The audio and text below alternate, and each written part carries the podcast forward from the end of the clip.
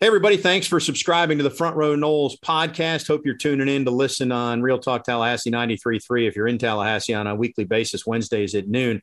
Also, want to thank Seminole Boosters. Reminder uh, if you're not already a member, jump on board to help make a great brand even greater. And don't forget, there are tickets available for Florida State's games this season. Just go to seminoles.com backslash tickets to grab yours. That said, enjoy this week's Front Row Noles.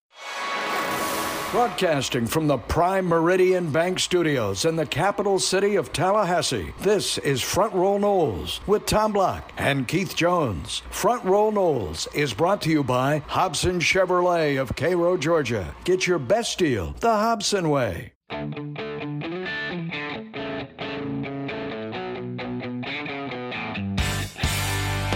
Good day, everybody. Tom and KJ back with you, still basking in the glow of beating the Canes. That one's not going to get old for a while, Keith. That was fun. it, it is indeed a good day. it, it's been it's going to be a good day for the next 365, I think, Keith, based on that one. Well, if Florida State could get uh, fortunate enough to um, do something similar in the next two games, uh, then yeah, uh, 365 or whatever form uh, uh, less than that, once you get past the regular season, uh, will continue to uh, bask in the glow. Let me set the table for our audience today. We're going to talk with former Seminole Bryant McFadden coming up in our next segment. Won a couple Super Bowls with the Steelers. You guys remember BMAC, highly touted recruit, played well at Florida State. Now in broadcasting, and we'll get his a South Florida kid too. Originally, he's not a kid anymore; he's a man, has been for a while. But if you're from South Florida, the, the Canes rivalry and the win means a little bit more. So we'll talk with BMAC. And then uh, this game has recruiting implications. It always does. Charles Fishbein from the uh, Osceola and has been a recruiting guru for a, for a long time in the state of Florida. We'll get his thoughts on, on the potential impact. Keith, I want to go back to the game though, real quick. And I, I can't remember if we talked about this on Saturday in our post game recap. But do you know what was going through my mind after we scored to take a one point lead and we're lining up for the two point try? Did I talk about this? You did not, that I recall. This is how scarred I am from Miami. I'm oh, thinking I know where you're going. I know. I'm thinking going. just don't turn it over and let them go the other direction on the two point try. That's how scarred I am because that went through my head. uh, well, as long as we've been around this rivalry and as many of crazy things that have been seen, uh, I don't blame you for that. I don't. I don't think maybe I would admit that to the public like you just did, but that's your call, not mine. But I hear you. well, I was just like, don't throw an out pattern. You know, like I'm okay running it, just don't throw anything to the sideline at the at the pylon there. But uh, anyway, uh, Keith, we we did a good job dissecting the game the other night. I'm, I'm sure there's. Oh, I know one thing I do need to do. I need to formally apologize to Brendan Gant because in my head I had it that he was the one who ran into the kicker, and and it was not. It was Brownlee, which doesn't excuse the penalty. But I sort of piled on on Gant there, so I do want to set the record straight on that. Sometimes when you're on the field, Keith, you know everybody wants to be on the field. You really don't have a great view of a lot of what's going on at times. For anyone who's actually been down there, they come to understand. Well, I'm glad I did that. That was great. I can put that on my bucket list. But let me go back up here and sit where I can see. I, what you can appreciate, I always say this: you you realize how big they are, how fast they run, and how hard they hit. What you don't know is was that a four yard gain or a 14 yard gain? And that's just that's that's the way it works. On and by the way, my eyes are getting old. Who was that exactly? Apologize to Brendan. We'll talk with Bryant McFadden when we come back, and then recruiting talk later in the show. We're just getting started here on Front Row Noles. Front Row Noles is presented by Hobson Chevrolet of Cairo, Georgia. Get your best deal the Hobson way. Now back to Tom and Keith.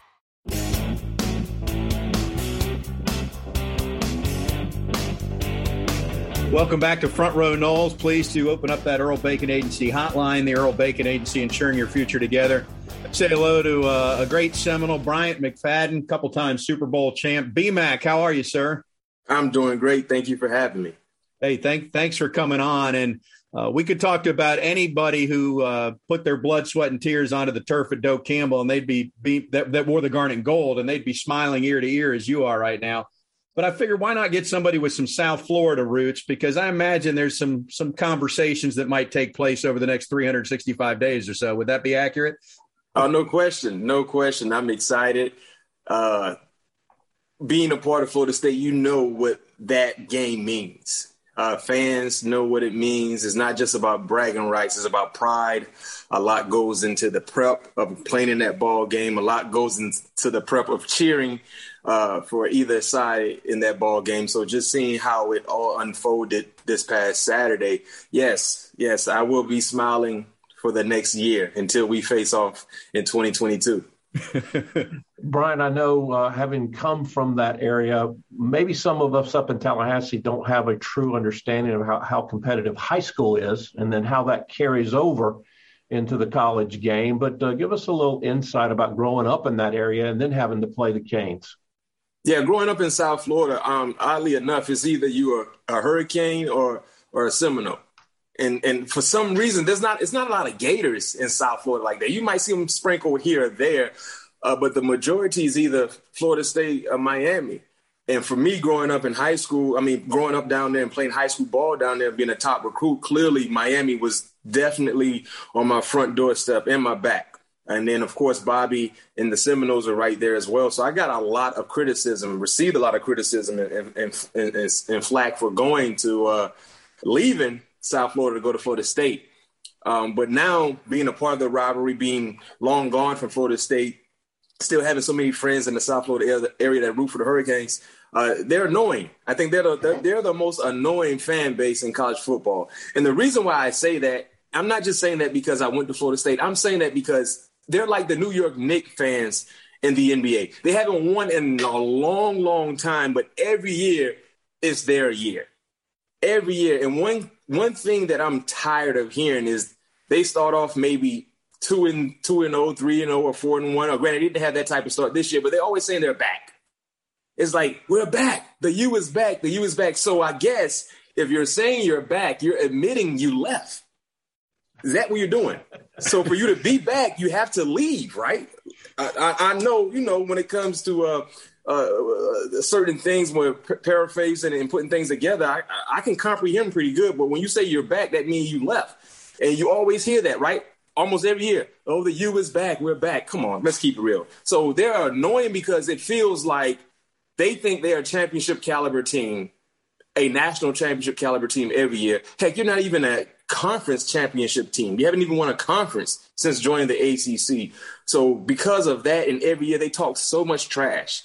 You know, it's almost like, oh, we always better than you. Even when I was there, you know, when I played at Florida State, nine times out of ten, that game always came down to a field goal. Right? They found a way to win. We didn't.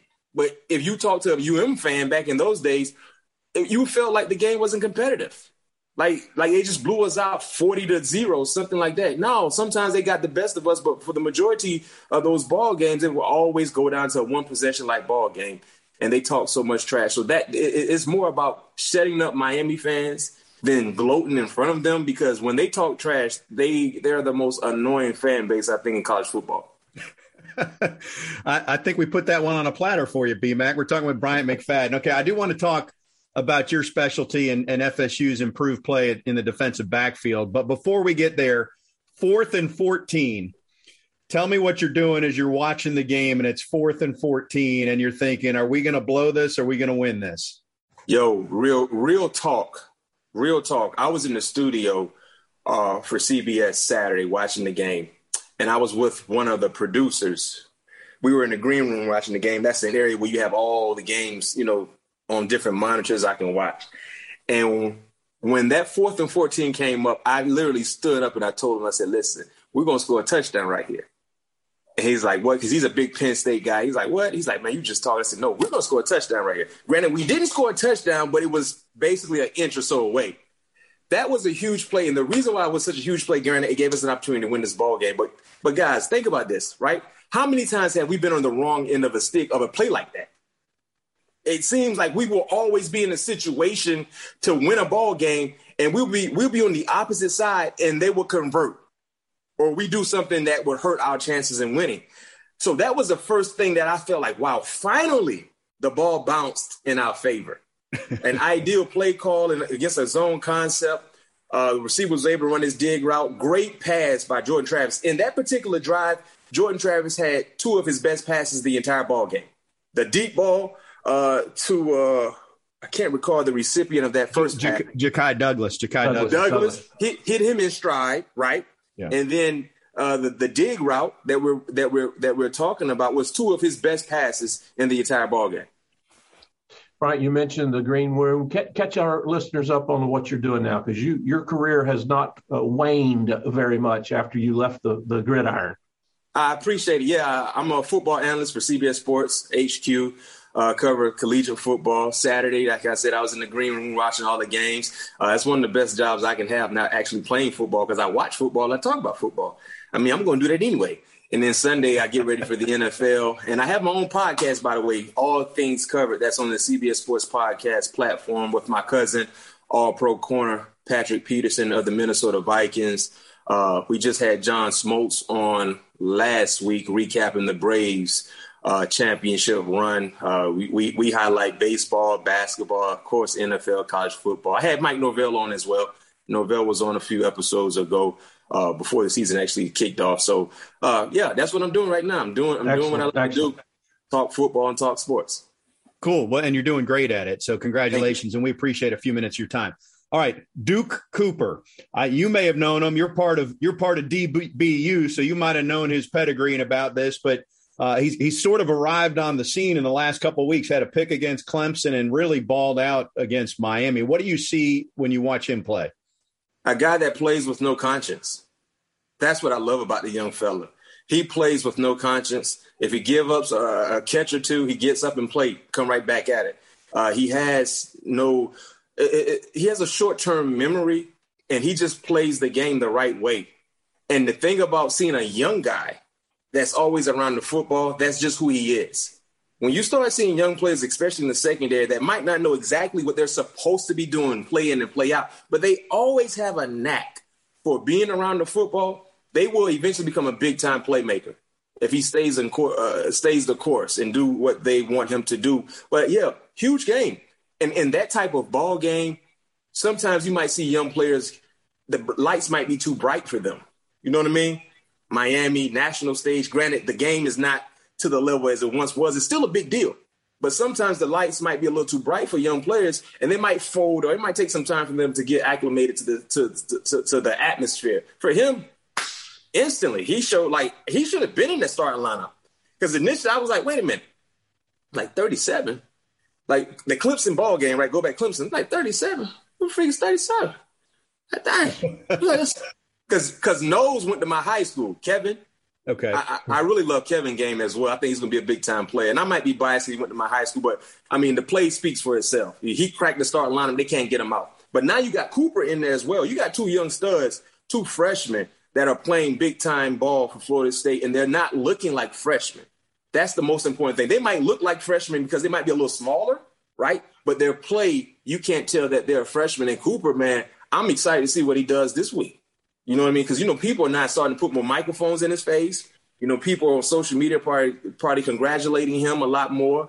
Um, now, what, what what will you do this week against Boston College in a very very important ball game? But I love his game, man. He he tackles well, and you know I'm coming from Mickey Andrews. If you couldn't tackle, you weren't gonna play for Mickey Andrews. Not at all. Like you had the you had to have the mentality of a middle linebacker to play in the secondary for Mickey Andrews, especially play the cornerback position, and not to mention you can't get beat. So those are the things that I look for for our secondary guys, guys that are number one willing to tackle, and they tackle because they want to. They're not tackling because they're forced to do it because of their position. That's those are different, different, different mindsets. You gotta want to tackle. You can't tackle. Well, I play defense, so I gotta tackle. No, I want to. I want to. He has displayed that skill set, and like I said, He's always around the football. He's always around the football. Right. Talk a little bit uh, as we wrap up here. That second part, you got to be around the football, and then you got to have some ball skills. Mm-hmm. When that ball's in the air, it's got to be yours. No question, Keith. That's the thing I like about Cooper. Heck, if I had better ball skills, I probably have been a first round selection. Instead, I went in the second round. So I know all about that, taking advantage of the opportunities. Think about this. That interception he had was a big play, but it changed the momentum. Those are huge opportunities. That interception in the first half against Miami, and by the way, Van Dyke was one of the hottest quarterbacks in the ACC going into that ball game against Florida State. The last three ball games, he was lighting people up. Even the loss against North Carolina, it was a crazy deflection that led to North Carolina winning that ball game. he has been balling. So you you're going against a quarterback that's playing hot football, even though he's a young fella. He was playing some high level football, and you intercept him in the first half. I think, if I'm not mistaken, guys, we had three turnovers in the first half. 2 mm-hmm. interceptions and a fumble. They, they they come in bunches. Turnovers come in bunches. Interception come in, come in bunches. And he went up in high point the football, and I'm like, wow, that's a great play. That's a great play. And he just kind of continued. The thing I tell people this all the time, right? Tom and Keith, you, you definitely would appreciate this. When as a cornerback, anytime I touch the football early in the ball game, it's game time. I'm in the rhythm. I'm in the flow of a game. It's almost like a batter. The first time he's at bat, he hit a home run.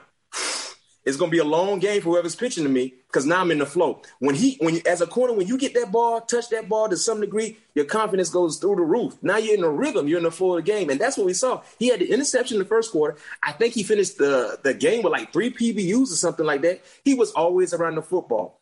And as a young fella, like I said, the most important thing I'm to see from Cooper is what is next. Right. Right. What is next? Because if you play like this against Miami on a national stage against those wide receivers. It wasn't like they had some slouches at the wide receiver position along with the quarterback who we just talked about. I need to see you do this every week. Amen. Like I need, I, I, need to know you didn't just you know uh, you didn't hit lightning in the bottle one week, and I think he's trending to being more of a consistent guy than a here or there guy because, like you said, Clemson he showed up. Yep. Yep.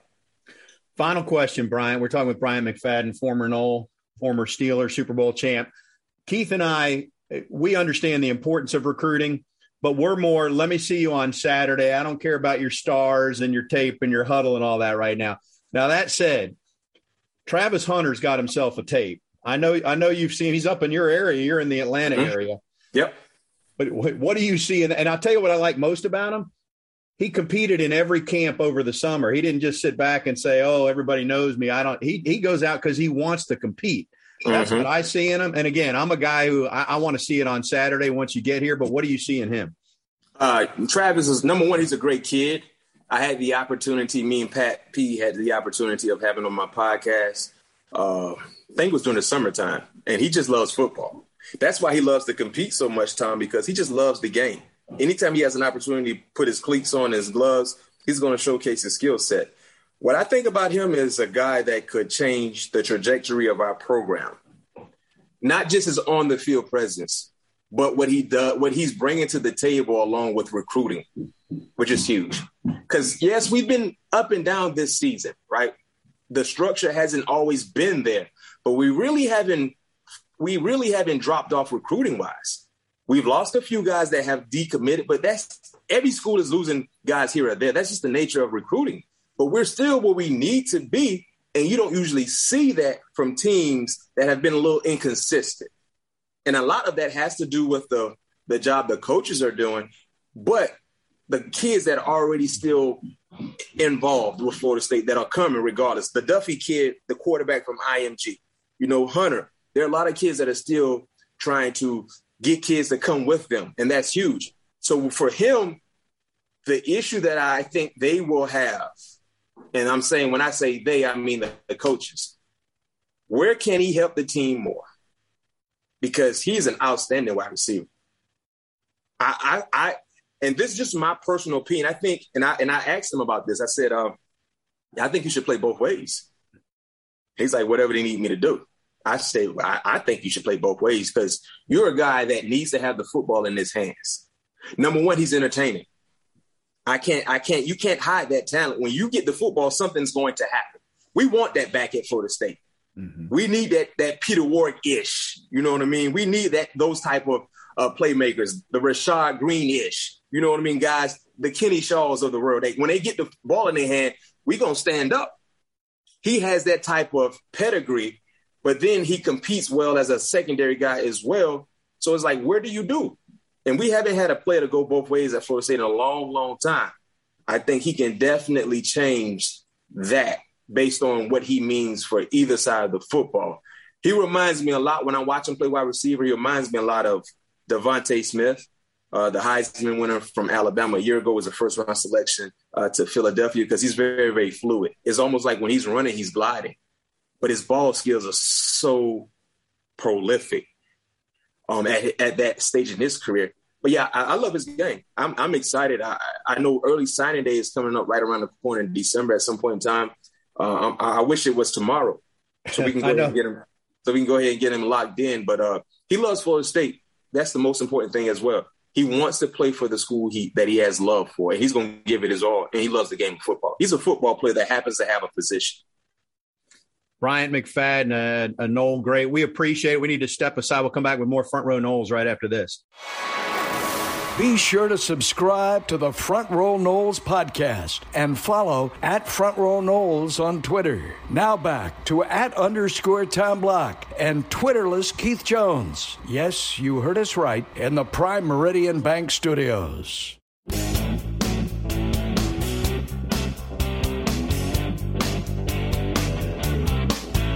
Back on Front Row Noles, Tom and Keith with you once again. As promised, we're going to talk a little recruiting, and so we'll reopen the Earl Bacon Agency hotline, the Earl Bacon Agency, ensuring your future together, and say hello to Charles Fishbein. He is our uh, Osceola insider. He's been affiliated with the Osceola for some time, but uh, more than that, he's the founder of Elite Scouting Surface, Services and has been plugged into recruiting and and there's an art and a science to it and so we'll have a little bit of that conversation uh, i'm not sure if this falls in the art or science bucket fish but when you're FSU and you beat Miami, it can't hurt. So is that art or science? I mean, it's a little bit of both. It's a little luck. It's a little everything. But you know what? Um, they've played well, you know, hard this year, and they finally got over the hump in a game that, uh, you know, that was one of those 50-50 games. So I definitely think it, it's going to have a nice little impact in recruiting, and they'll get a bump in the next month. So Fish, we make we on the outside make a big deal about rivalry games in Florida State's case, Miami and Florida. But from what you've seen over the years, what is the real benefit of of a victory over an in-state rival as it relates to recruiting? What really happens, do you think? You know, most of these kids, you know, they they've they like schools for for such a long time, whether it's Florida State or they like Miami or Florida. They have their allegiances growing up. But it all comes down to you know, them getting on campus. I know one school or one coach I dealt with, he said, for us to land a kid, we feel like we have to get him on campus three times before his senior year and then just get them comfortable being around the program and everything. And then once they get them over that third time, they feel like they have a shot. So I think it's just getting them on campus multiple times, getting them comfortable.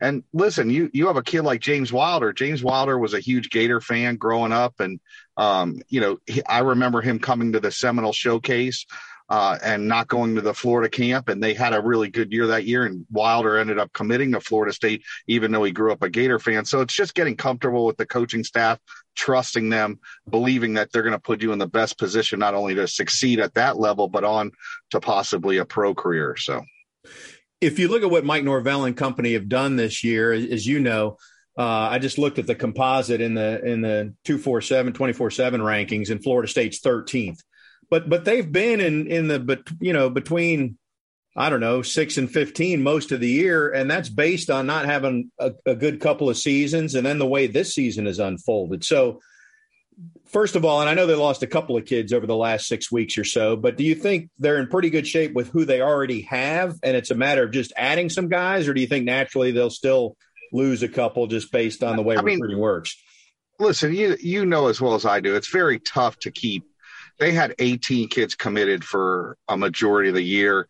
And you knew, the, especially the kid Travion Williams, who's from Mississippi, you have so much you have to overcome to pull a kid out of the state of Mississippi or Alabama. So you knew that the slow, slow start was going to hurt them with him, and he opened up his recruitment. And the other kid ended up committing to Georgia. I mean, how can you blame the kid? They're a top ranked team right now. So, like, listen, at least you know that you're going after the right guys when those schools are landing your kids. You're not losing them to schools that are below you.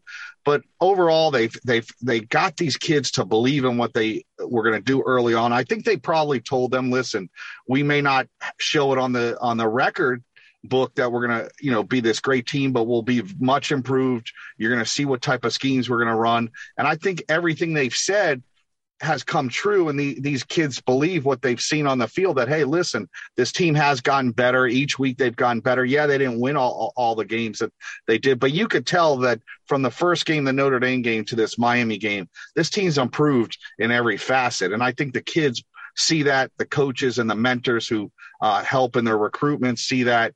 And it's easier to recruit uh, once they see that, all right, if we go there at that point, they feel they're the difference between winning a lot of those games that maybe they lost.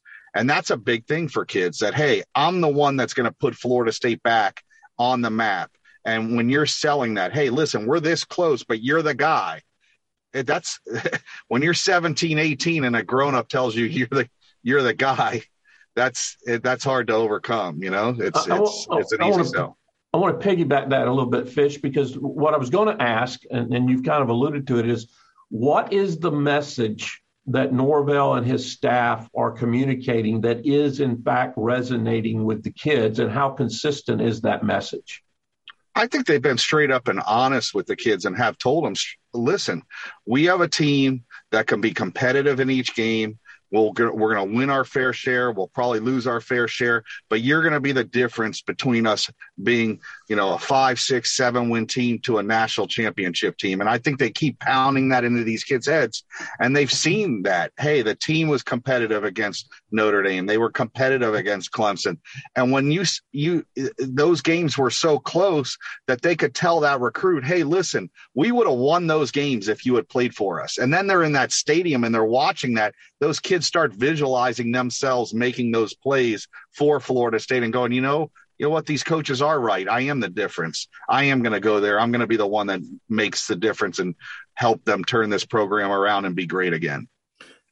So, how do you think they'll do? I mean, we've got a month or so, uh, maybe exactly a month. I'm not looking at the calendar until you can start signing in the early signing period. And I know you just mentioned the atmosphere and Mike Norvell and company. They gambled. They brought in their top recruits for two weekends, Notre Dame and Miami, and they were both great games, great atmosphere. And Florida State won one and went into the over- overtime in the other. But you know, there's there's big names out there. Marvin Jones Jr. was in, Earl Little Jr. His dad played at Miami. I know they're not going to get all of them, but do you think some of these uh, big fish that are out there, fish, are going to land with my with, yeah. with FSU? uh, you set me up there, but I listen. You know what's crazy about Earl Little? I know his dad real well, and if you've met his dad and his mom, his his wife, they've been out. They were at the camp this summer. Uh, they they seem like they fit. There's some kids, you know, you look at them and you meet them, and you're like, all right, I just can't picture that kid at FSU. I picture him at Florida. Or I picture that kid at Miami. Their personalities. Not every kid's meant to go to Florida State. It's nothing against Florida State. Some kids are meant to go to these other schools.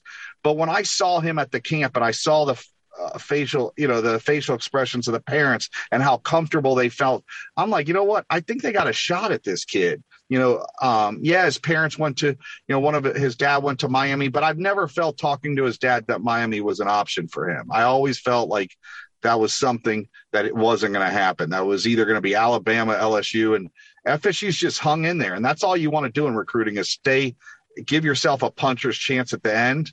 And that's what Bobby used to do. He used to give himself a puncher's chance and then end up, you close out. You got to be a good closer. And, and Norvell's going to get his chance to close out. I think with Marvin Jones Jr., he got, I think that kid just wanted a reason to go to Florida State and, and he got it on Saturday. Like, hey, you know what?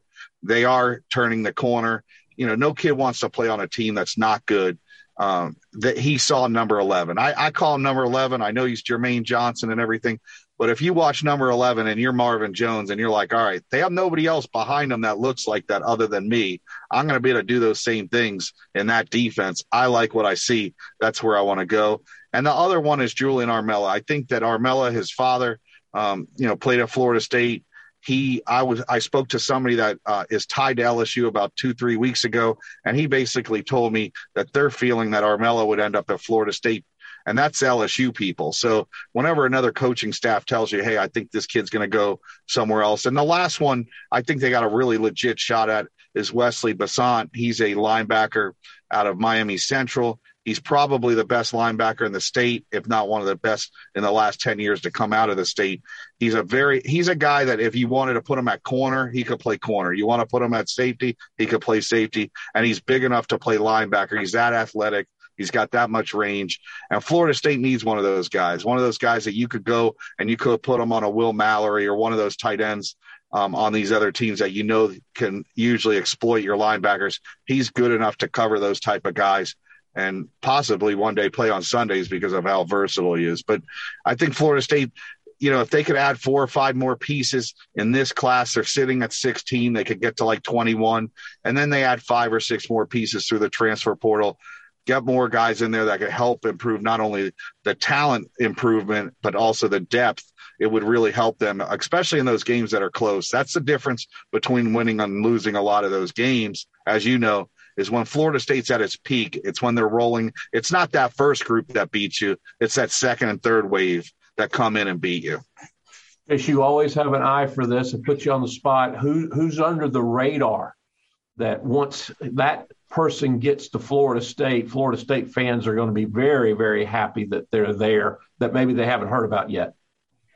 I think that pretty much the guys that are there are ready that they're in their class. Um, you know, the one kid that the Devon Mortimer kid, he was a kid I was kind of questionable early on, um, but he's had a great year. I think he's up for like one of the Broward Player of the Year awards. So that's a good thing that he's improved a lot. Maybe, you know, they need a, I think Florida State could really use a jump start in their, on their special teams, a punt returner, or kick returner. It's been a while they've had a guy that they could put back there and change the game. I think DJ Matthews was the last one to really return a punt in a big game. It'd be nice to have somebody like that, and Mortimer may be that guy. Well, and in that vein, but the exact opposite of what Keith just asked, we had Bryant McFadden on earlier in the show, and uh, mm-hmm. and Keith and I, so you know, Charles, we uh, we understand the value of recruiting 100%, but we tend not to get caught up in the hype too much until the guys show up and start doing it on Saturday, you know. But but Travis Hunter is one that we asked BMAC about, and and he is one where I've actually looked at the Hudl and I've watched him compete. I mean, he seems I hate to put this on a high school kid, but it feels like a transformational commit. He's been talked about so much. Is that real, or is he just there's five guys like this every year because you follow this? I mean, what is he? No, I he listen. You you saw it the first time Jalen Ramsey stepped on campus at Florida State. Those guys are just different. Him, the Derwin James, they act different. They walk different. They just have a different stride to them when they walk down. You could tell guys like him are just they're you can't explain it. I, I, try the ones that are really, really special like that. Everything about him's different. And I got the chance to meet him and talk to him, and you'd be surprised. He's a very humble kid. Like as talented as he is, he's not. He's not real loud and brash and this and that. He just goes out, does his thing, and he will do a play, whether it's a seven on seven or a game or where, whatever event you see. He'll make some play where you're like, holy cow, I, did he just do that? I can't believe he did that. And you go, all right, that was Travis. And, and he's just a really dominant player. And he's been a great ambassador already for Florida State because he's the one that's held this class together. He's the one that the reason Sam McCall who's one of their top players in their class, is going to Florida State, is 100% Travis Hunter. If Hunter didn't go, McCall would be going to Alabama or one of these other schools. So he's been a ringleader in their recruiting and keeping these kids on the hook and saying, listen, if you come with me, we're going to get this thing turned around. And he's probably their best recruiter on their staff right now. So, and I think the coaches will tell you that. Final question as we wrap up. What's realistic? Where do you expect FSU to finish in the team rankings here? Yeah, I think they could finish right on the verge of like top 10, top 15. I don't, I got to tell you, Tom, the rankings, I've seen Florida State get top five classes. I look at balance and, and across the board. Do they sign guys at each position? Because I've seen guy team you've seen it where you have a great recruiting class. There's five linebackers, and then the next year they sign one, and and it just that unbalanced roster is what hurts you down the road. I think they've done a very good job of over they've over they've gotten over committed players at the offensive line. And if they lost one or two they're at their target number. They knew they were going to sign they were going to try to get seven or eight kids to commit knowing that one or two were not going to sign with them and get to their number. Because the worst thing you can do at like even along the offensive line you have a number five in your head of what you're going to sign and you only sign two or three. And that's how they've gotten in trouble the last you know four or five years is undersigning at certain positions. But overall, I think they're going to hit most their needs. I really think if they could land uh, one of the guys that they're recruiting a running back, Jovantae Barnes, out of um, Nevada. When there's another kid, uh, this um, Allen kid out of IMG, they need one of those guys. You've already seen that Norvell's proven that he could get a lot out of the running game. If he gets one of those special players, I think their offense becomes that more dynamic once they have one of those guys. Hey, something came across my Twitter last night. I don't know all the names, but when somebody got a carry in, I think it was Henderson for the Rams last night, that was the fifth different Memphis running back that had a carry this weekend, which is the most of any college. Saban's only got four from Alabama that had carries this weekend. So I have to believe that that's getting trotted out there by Norvell somewhere.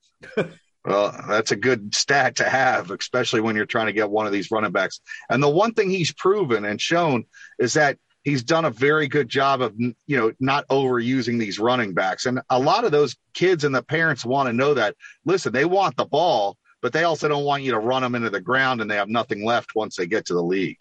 Yeah, that's a good point. Hey, we'll let you get run. I appreciate the insight as always. I know I don't know when the slow time is in recruiting, but I know it's not over the next couple weeks. So good luck, and we'll catch up down the road. Thanks, Hey, I appreciate you guys having me on anytime. So our Osceola insider, uh, that is Charles Fishbein. We'll come back wrap things up right after this on Front Row Noles. Be sure to subscribe to the Front Row Noles podcast and follow at Front Row Noles on Twitter. Now back to at underscore Tom Block and Twitterless Keith Jones. Yes, you heard us right in the Prime Meridian Bank Studios.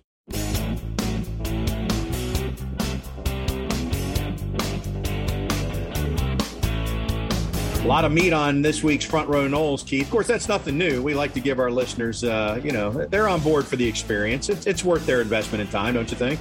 I would hope so. Uh, you don't run to the to the uh, kitchen and get a soda and miss anything we have to say. It's that enthralling. Appreciate Brian. Well, at least our guests are anyway. Appreciate Brian McFadden and Charles Fishbein joining us. Uh, again, we don't we don't dive too deep into recruiting. I'm still getting used to it. We're several years into this, Keith talking recruiting in the middle of the football season because signing day is a month away. In my head, it's going to forever be associated with the first Wednesday in February. And I know kids can sign late, and I thought when this started that some might still do that, but that isn't what happened. Well, you and I talked about early. it. Yeah. You and I talked about it. We thought that this was an experiment that basically would go away uh, because, you know, originally my thought, I won't put words in your mouth, but my thought was if you're going to have an early signing day, do it on August 1st so you don't have to worry about anything during your senior year. You can just concentrate on playing. But you know that December date has now become the date, and almost there's a, a negativity associated with waiting to sign in what was traditionally the signing date of old. We'll see how FSU finishes up, but uh, it's been impressive. They've kept the class together for the most part this year, despite the way the season has gone.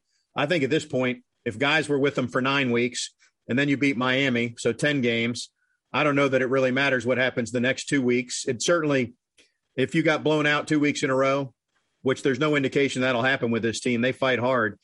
Uh, that could hurt you. And, and conversely, if, if you if you win two in a row and, and you're in the bowl business again, that's only going to help you. So I think you got to credit the staff for what they've done. Well, I think a, a bigger part of that uh, to transition a little bit, Tommy, is you may be right from a recruiting standpoint.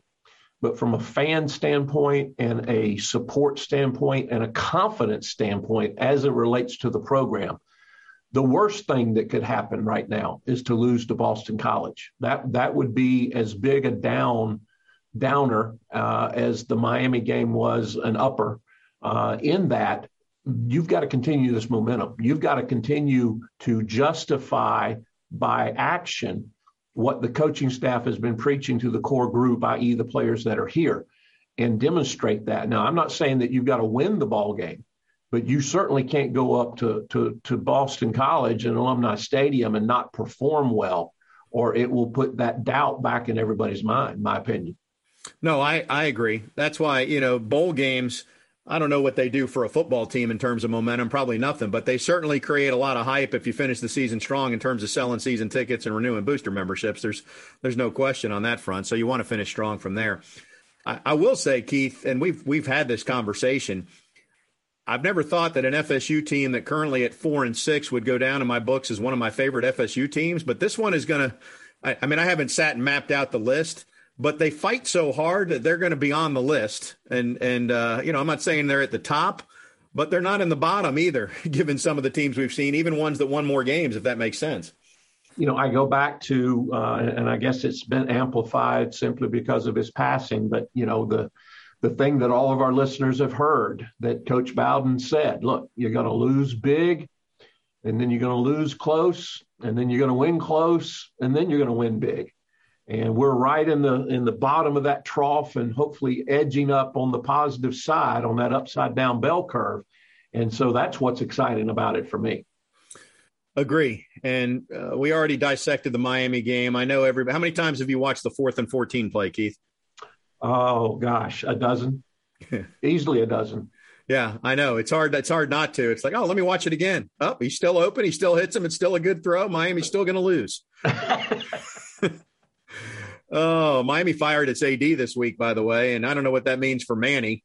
Uh, it's going to be hard to hire an AD and then change football coaches. So it may mean Manny's here uh, in, in any kind of expedient manner, anyway. Well, and I, you know, you both you know him better than I do, but we both have a, a little bit of a relationship with him from the standpoint we've had conversations and while they are rivals, uh, there is a great deal of respect for that Miami program, and obviously we loved Mark Richt, and and and I'm very very fond of Manny. I would like for him to do well, save one game a year. Uh, so uh, if he is able to right the ship and continue on, that's okay by me. Well, it's always been that way with Miami and FSU, like Ron Fraser going to FSU but becoming Correct. a legend in Miami. Leonard Good Hamilton call. cutting yep. his teeth for a number of years at Miami, but now what he's done at FSU. So there's been a lot of of intertwined connections between FSU and Miami. All right, we are uh, out of time. We will do this again uh, after the Boston College game this weekend. Until then, he's Keith. I'm Tom. Thanks so much for tuning in to Front Row Noles.